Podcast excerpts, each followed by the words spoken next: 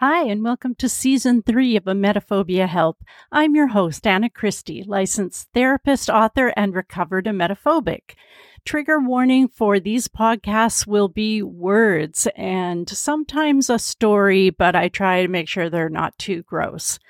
For you therapists who are listening, Dr. David Russ, child psychologist, and I have a new resource website for you at emetophobia.net. And there are self help instructions there as well if you're looking for exposure resources. Um, people with emetophobia, I have a new Facebook group that I made called Emetophobia No Panic, which has very strict rules and is more about sharing success, therapy information and so on more so than the other groups. If you're enjoying this podcast or you find it helpful, you can buy me a coffee for a couple of bucks or a couple of pounds. Just scroll down in the notes to see the link.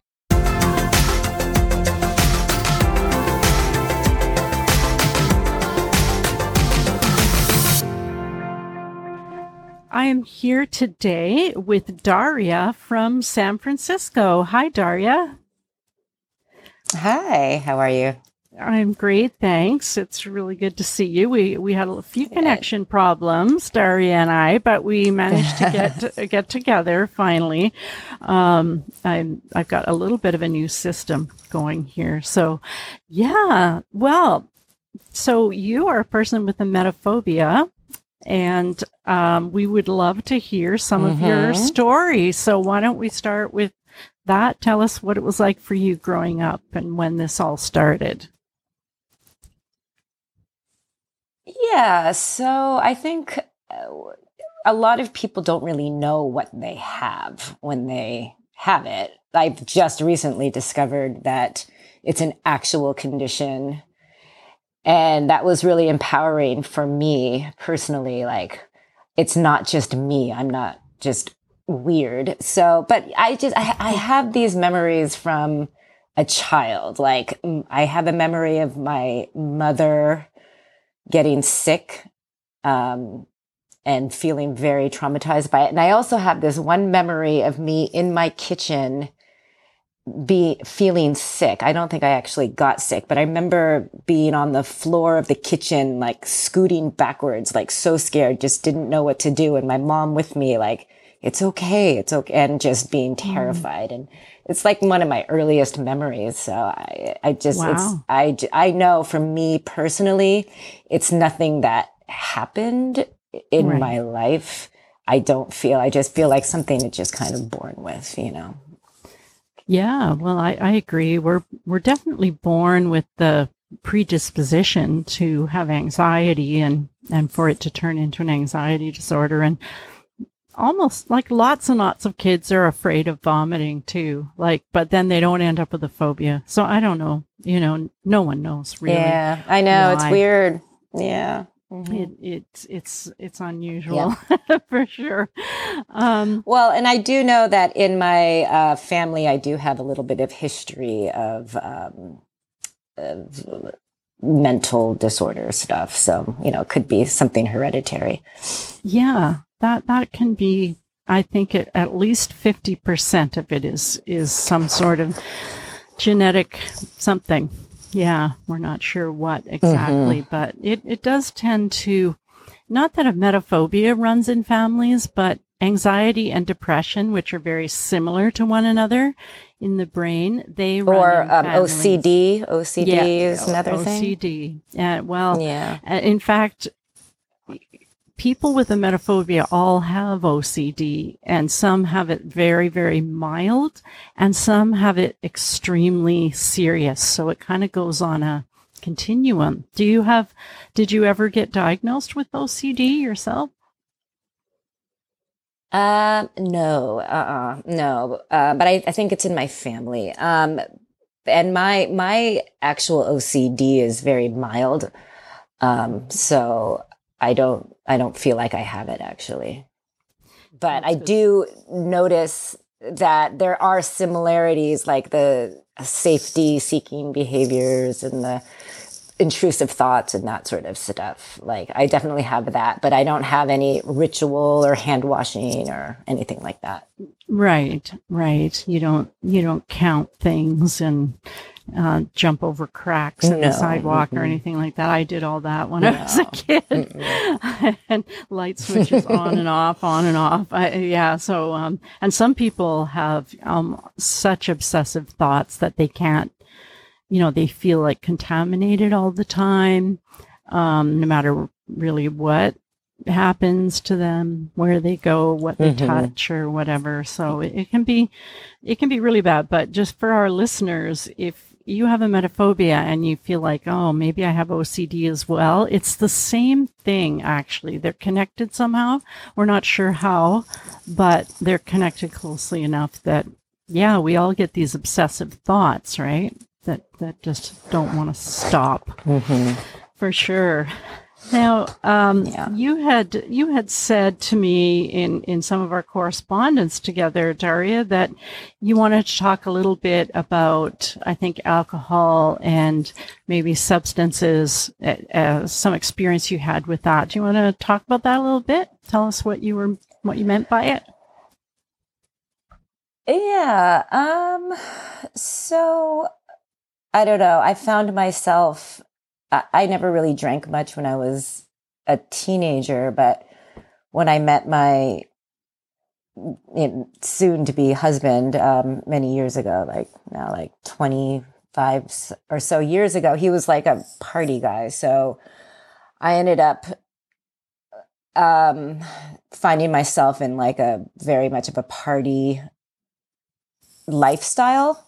Mm-hmm. And we would go to parties a lot. And, you know, of course, being a, a, emetophobe, I didn't even know what it was, but I was always like on guard, you know, and like being around drunk people. And, but then I noticed the only, the way to get over that is to be drunk yourself.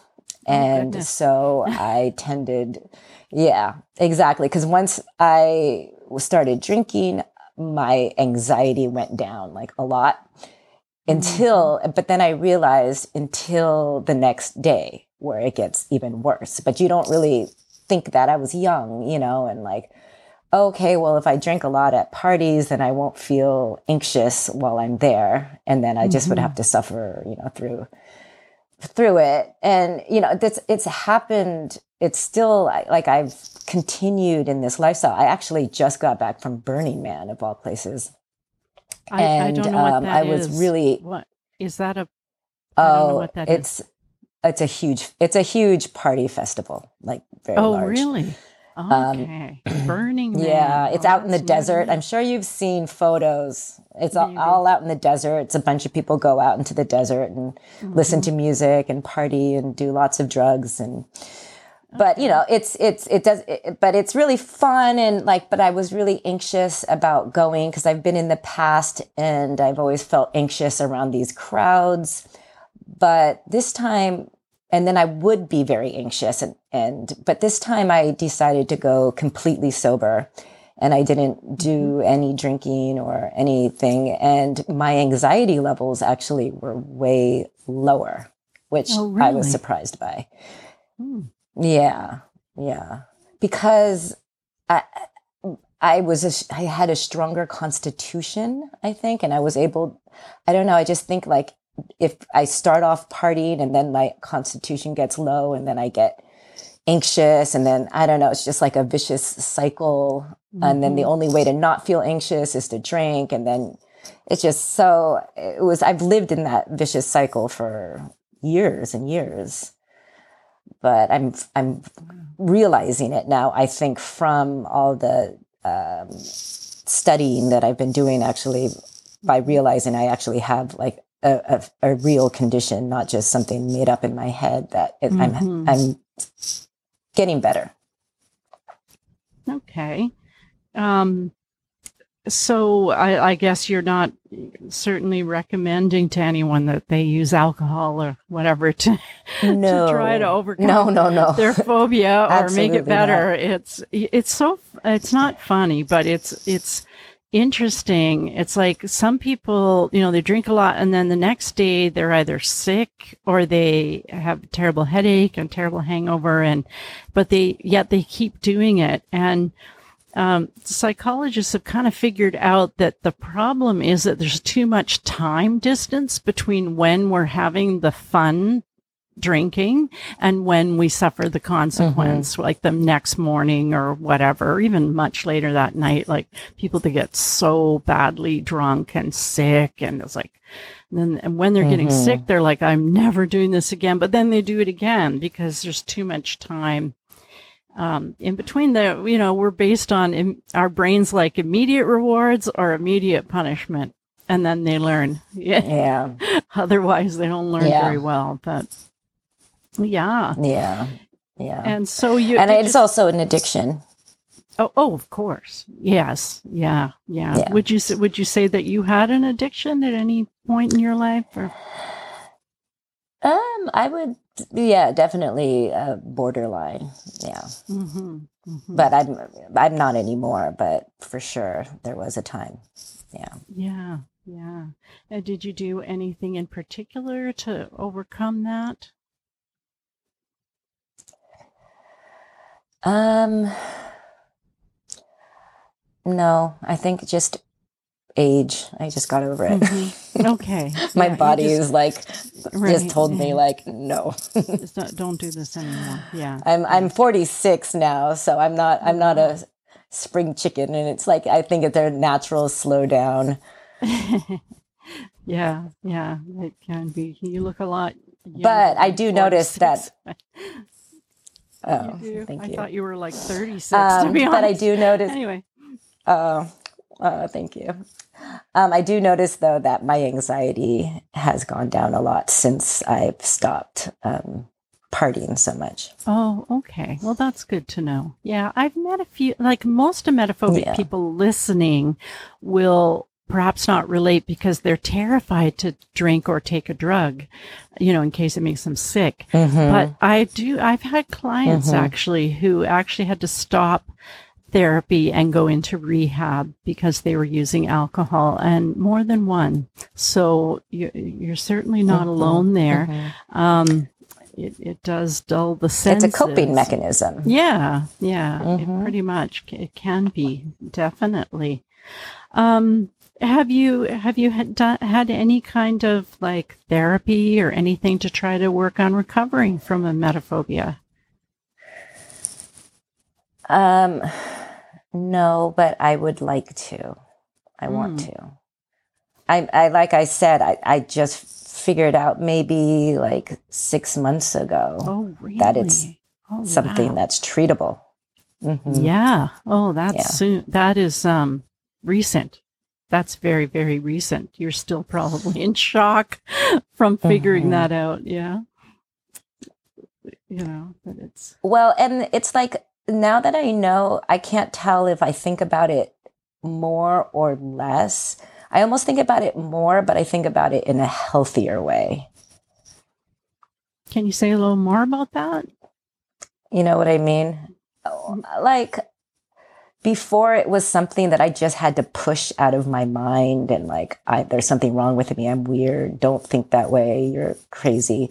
But now I'm like, well, no, this is an actual condition and you can get better. So let's think about it in a positive way and uh, think about um, and and and then accept acceptance has been good. Like if I'm feeling mm-hmm. nervous and it's making me feel unwell or nauseous, I'll be like, okay, well, it's my nervous thoughts and that's messing with my system and just sit with it and accept it and know that it's there and don't try to fight it. And that's, you know, that, those things. So I'm learning through just reading through the um, Facebook group, mm-hmm. Um, just mm-hmm. from other people and just doing my own personal studies so far, I'm I'm learning to have more acceptance, and I feel like that's helping a lot. Yeah, yeah, that you're you're a very insightful person because um, one of the most recent and and um, most practiced forms of therapy is acceptance and commitment therapy, ACT, ACT, you know, for short. And it, it it's a lot about ex- accepting. Mm-hmm. Um, and accepting the amount of anxiety you have in any given moment and just allowing it to be there and not try to stop it or slow it down or, you know, control it, I guess. Um, but rather to just accept that this mm-hmm. is, um, I, when I first read about ACT, I thought, oh, this is crazy. Like I, I could never have done this. Uh, but then when I had a emetophobia, I realized that I would go from like zero to 10 out of 10, like in a millisecond. And if your anxiety level, if you're having a panic attack, 10 out of 10 anxiety, you can't just accept it. Like, you know, like you, you have to kind of breathe or do something to try to relax and to bring that number down to a level mm-hmm. where you mm-hmm. can think because eight, nine, ten, you can't really think you know, your the front of your brain responsible for thinking kind of shuts off as it just it just goes into this. You know, so I don't I don't know if you have any thoughts about how high your anxiety ever went out of 10 or Yeah, I had a recent experience that I failed miserably at and um where I was with my boyfriend and he had an anxiety attack. It was just, it's a long story, but mm-hmm. I was not able to be present and there and help him mm-hmm. at all. Like I, I, it sent me into a panic attack. So both of us were having a panic attack and I was trying to be the stronger person, like, but I, I couldn't. It was so difficult. And I, and all the, my, these thoughts of like, rationalities and stuff were like going through my head, but my body was just right. doing the exact opposite. Right. Yeah, that was that, kind yeah. of uh, scary that, and. It sounds awful, to be honest. Um, it is not a failure, though. Like, don't ever describe that as a failure because you don't even know yet what you have to do to succeed. So how can you possibly fail, you know? Um, and when you're, when you're yeah. working, working away in, in therapy, very gradually, like exposure is so gradual. It should start with something so simple, like just look at the word vomit written on a page, you know, or look at a little cartoon of a guy that looks kind of green, you know, like, but when you're, mm-hmm. um, when you're significant other is freaking out. I mean, if anything, that would be way high on what we call the hierarchy of fears. That that's a really high one. You can't possibly get to that rung on the ladder without going up all the other rungs. So it's not a failure. You were just in the wrong place at the wrong time, you know, basically. If that makes sense. Yeah, but it was it was disappointing to me to know that to feel that in when I'm put up to the challenge that I wasn't able to pull through, and that makes me want to um, get therapy even yeah. more because I, I, I, I want to be that person who, who can be there for someone when they need help, you know? Right, right. I, and I get that. You know, I understand that. I was, I raised three kids. I was a basket case every time they got sick. I would hide in the mm-hmm. basement. You know, now I've got seven grandchildren mm-hmm. and I'm fine. Um, but I, yeah, you have to take it one step at a time, you know, and so don't beat yourself up for, um, yeah, not being able to help someone in that situation because you were equally helpless, basically. Yeah. Uh, with the phobia that yeah. you have. And I'm saying this to you, not just to you, but to all of our listeners. You know, so many of them will identify with exactly what you said because they behave exactly the same way. Lots of people listen to this podcast that can't afford therapy. They might not even have insurance or whatever. Um, and there's some good yeah. books out right now, and you can go to our website um, at emetophobia.net and you know work through the hierarchy on your own as possible. It's not quite as good as having a therapist, but um, yeah, there's some good books. Um, Free Yourself from a Emetophobia, I think, is the best one. by um, Alexandra Alexandra Keyes and David Veale. So it's it's in the notes. In the it should be in the um, podcast notes all the time. So yeah, starting with a book. And you're in California. There's some really good therapists there who even work online. And yeah, you'll you'll do great. Yeah. You'll do great. But well, I actually through this through this program, I um, signed up for it's NOCD N O C D or something like that. Oh yeah. Um, and I made an appointment and I, you know, when the person called me, I very specifically told them that I have emetophobia. Mm-hmm. And when the therapist called me I said, "Are you a, a, emetophobia therapist?" And she like almost didn't even know what it was. So I was like, "Sorry, I just I yeah. can't work with you." Like, no, I was specific that I wanted someone, so I yeah. I, I went to the first step and I got shut right. down. oh, that and you know what? I went through ten therapists before I found one that could help me.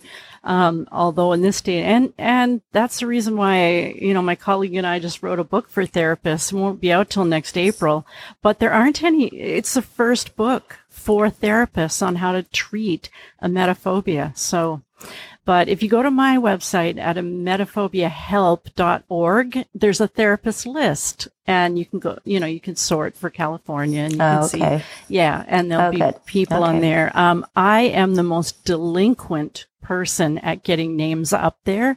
And I know a lot of therapists listen to this podcast. And if you've contacted me to put your name on the list and I haven't done it, that's because I'm I don't know, lazy or uh, I I can't prioritize my. now I've made a big deal out of it, right? On a podcast. I think I will go and look at that this afternoon now. But I do have quite a few names up there, but you know, I've, I've only got about maybe 55 or 60 names all for people all over the world, but there really are hundreds and hundreds and hundreds of therapists and anxiety centers that are treating emetophobia and in kids, in adolescents, in adults. So keep plugging away at it, but you were smart to, to, you know, to, uh, to stop with that one before you started, I think. Yeah. Definitely. Definitely. Mm-hmm. Well, one of the other yeah. things that you were going to talk about a little bit was raising teenagers with emetophobia. And I thought that was an interesting kind of angle um, because I don't know anybody's talked about that on our podcast as yet. What, what, what thoughts do you have on that subject? Well, you know, I mean, I, I noticed that a, it seems that a lot of people on the pod, I mean, on the Facebook group seem younger, but that's probably because it's a younger person thing, but and they talk a lot about you know smaller children getting mm-hmm. sick, but but um, it's teenagers and when they go out drinking and they, mm. they're going to call you you know you you want to be that mom like call me at any time and right. I'll be there to pick you up you know but I'm like ah I don't know if I I don't know if I can you know it's it's it, the the threat is like almost bigger when they're teenagers exploring yeah. drinking for the first time and you have to be there right. for them and that's a very scary uh, thought for me um, yeah. and i did i have a 20 year old and think luckily she never put me to the test and i don't know if she has a emetophobia herself because she she I did find out she did drink and got really sick, but it wasn't at wasn't at home. It was at someone else's mm-hmm. home.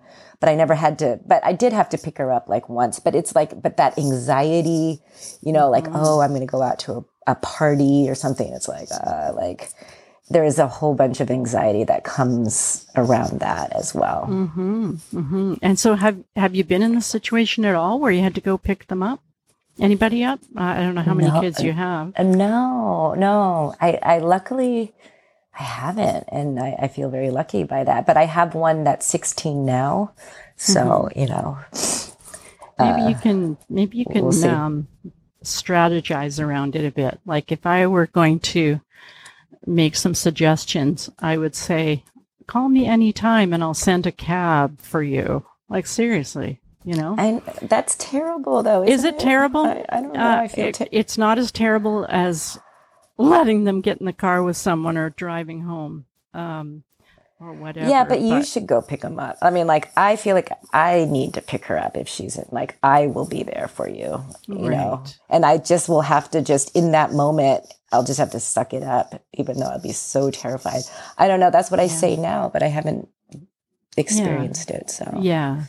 So, would you say for yourself that it's more terrifying the thought of other people vomiting than yourself? others for sure. Others, yeah. Oh yeah. yeah. A hundred percent. Yeah, I, Others. w- I was 100%. eventually like that, hundred percent. Um, I got, I didn't vomit very often, and then I kind of got over that when I was, you know, not that old really, but I was still terrified of other people. Just triggered it. I don't know why. Mhm. Um, and Mm-hmm. so uh, there's no way when I had emetophobia I would ever have go. I, as much as I may have wanted to go pick them up, of course, I was lucky my husband fulfilled that role.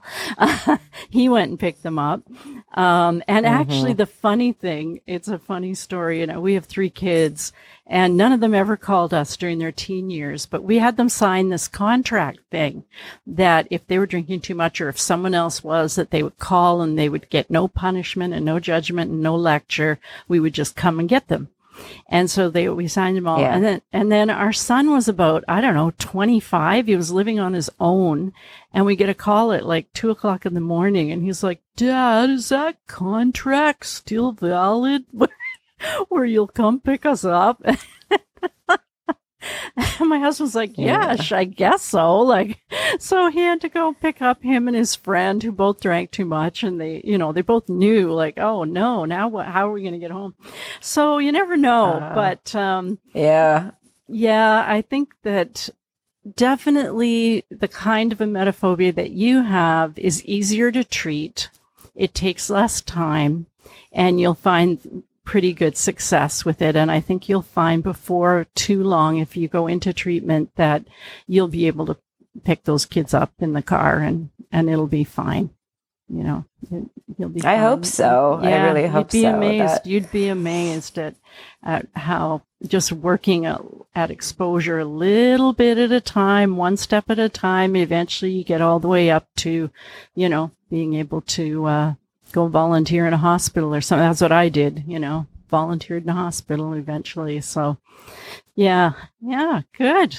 Well, you know, you have been just a wonderful guest, Daria. I'm so glad that we connected.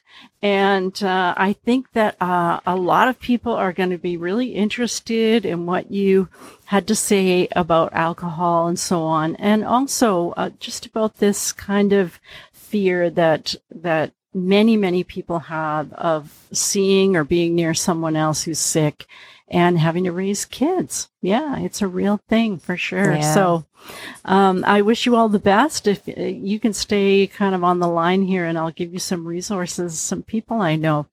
All right. Okay. All okay. right. Thank, you, Thank you, so Anna. much. Okay. Bye bye. Okay.